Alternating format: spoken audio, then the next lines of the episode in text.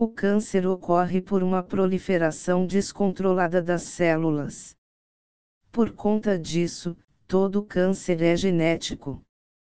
No entanto, em aproximadamente 10% dos casos essas alterações ocorrem por conta de mutações herdadas ao nascimento, germinativas.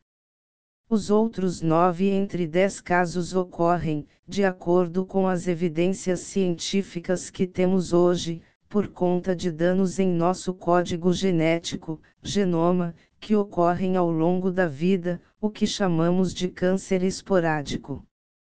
É fundamental que os pacientes com histórico familiar ou pessoal de câncer sejam avaliados e, baseados em critérios do Guideline do National Comprehensive Cancer Network, NCCN, sejam encaminhados ao serviço de oncogenética. Em linhas gerais, os critérios para encaminhar um paciente para o serviço de aconselhamento genético são o histórico de vários casos de câncer na mesma família, paciente com câncer em idade mais precoce que a usual e paciente com tumores múltiplos de origens diferentes ou bilaterais. No aconselhamento, o geneticista irá apresentar uma das ferramentas fundamentais nesse Risk Assessment, que é o teste genético. Através da análise molecular do material genético da paciente, o DNA, obtido da saliva ou sangue, podemos verificar o perfil mutacional da paciente. E o que parecia apenas promessa há poucas décadas, hoje já é realidade. Qualquer pessoa, na qual se suspeite de uma mutação germinativa, já pode ter acesso a testes de mapeamento genético, que se tornaram mais precisos ao longo do tempo, com os avanços científicos e tecnológicos em genômica, além de comercialmente mais baratos. A análise completa do genoma, exoma, por exemplo, custa menos de mil dólares e leva poucas semanas para ser sequenciado e analisado. A possibilidade de prevenir a passagem de doenças genéticas para as próximas gerações também já é uma realidade. O procedimento é realizado através de uma fertilização in vitro, FIV, e análise genética PGTM dos embriões gerados pelo casal antes de sua transferência ao útero materno com o objetivo de prevenir a passagem da mutação genética que eleva o risco de manifestação de um câncer de origem hereditária. Embora não haja mais necessidade de pedido médico para a realização de testes, o aconselhamento genético, feito por um biomédico, biólogo e barra ou médico, é uma ferramenta importante para o paciente entender e tomar decisões antes da realização de estudos e tratamentos, além de auxiliar nas possíveis opções de próximos passos. Saber como nosso genoma carrega dados que a ciência já consegue traduzir, nos permite diminuir os riscos de desenvolver doenças com base genética, e conhecer melhor as relações do nosso DNA com nossa saúde e bem-estar, até mesmo dados sobre as origens dos nossos ancestrais.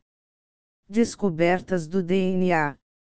É curioso lembrar que antes das recentes descobertas, cerca de 98% do DNA era considerado lixo, pois não continham genes e a ciência desconhecia a sua função. Hoje, parte desse erroneamente chamado DNA lixo tem alto impacto em todo o funcionamento do organismo e das células. Diante de um cenário científico promissor, a oncologia tem obtido excelentes resultados com a realização dos testes genéticos para o controle de avanço do câncer. Já é possível investigar se há alguma predisposição hereditária que aumente o risco de desenvolver alguns tipos de tumores. A leitura pode ser abrangente e exigir uma complexa compreensão da dimensão dos riscos até mudanças nas medidas de prevenção, rastreamento e tratamentos, o que pode também envolver parentes próximos. O teste genético, feito a partir de uma amostra de sangue ou saliva, mostra também alterações que podem estar associadas a mais de um tipo de tumor. É o caso da mutação no gene BRCA2, que além do câncer de mama, aumenta o risco para o câncer de ovário, próstata e de pâncreas. A partir dessas informações, o médico consegue definir um protocolo de rastreamento e, Caso o paciente desenvolva um tumor, as chances de detectar em estágio inicial são muito maiores. O tratamento torna-se menos invasivo e com chance de cura, quanto mais precoce for o diagnóstico. Diagnóstico precoce. De acordo com o levantamento Globocan, do IARC, braço para pesquisa do câncer da Organização Mundial da Saúde, OMS, somente em 2020, o câncer de mama foi o mais diagnosticado, afetando 2,26 milhões de pessoas no mundo. Muitos em estágios mais avançados. O aconselhamento genético oncológico pode ajudar a diminuir esse número, à luz das orientações aos riscos hereditários, sendo possível adotar medidas de prevenção. O diagnóstico ajuda a entender que nem todo caso necessitará de cirurgia para retirada das mamas preventivamente, mas é uma alternativa. Já os exames de rastreamento para câncer de ovário disponíveis, não são considerados tão efetivos quanto os de mama, e mesmo com rastreamento, o diagnóstico pode ser feito em estágio avançado. Os médicos alertam para se levar em conta a idade da paciente e o risco, se for alto, recomendar-se uma cirurgia preventiva de retirada do ovário. Para entender como são realizados os testes, é preciso conhecer os painéis genéticos que analisam de maneira completa e simultânea a região codificante de vários genes relacionados a uma ou mais condições específicas, com o objetivo de pesquisar variantes presentes nesses genes que possam estar relacionadas às características clínicas do paciente. Atualmente as análises são feitas em painéis com a quantidade de genes variando de um para outro, um pode ser voltado a câncer de mama, por exemplo, outro avaliar a propensão para câncer coloretal ou um painel estendido que analisa vários genes para diversos tipos de tumores. A indicação do teste vai depender da história do paciente e da família. Indicação para parentes próximos. Para cada família é preciso realizar uma avaliação específica e considerar os tipos tumorais que acometerão as pessoas.